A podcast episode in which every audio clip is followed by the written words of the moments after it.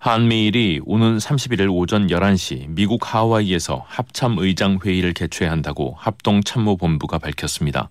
북한이 레드라인으로 간주된 대륙간 탄도미사일인 ICBM 시험 발사를 재개하며 무력 시위의 수위를 높인 가운데 대북 대응책이 중점적으로 논의될 것으로 보입니다.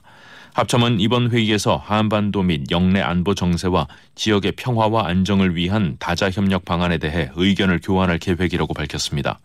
원인철 합참의장은 3급 합참의장 회의에 이어 마크밀리 미국 합참의장과 양자 회담도 할 예정이라고 군 관계자는 전했습니다.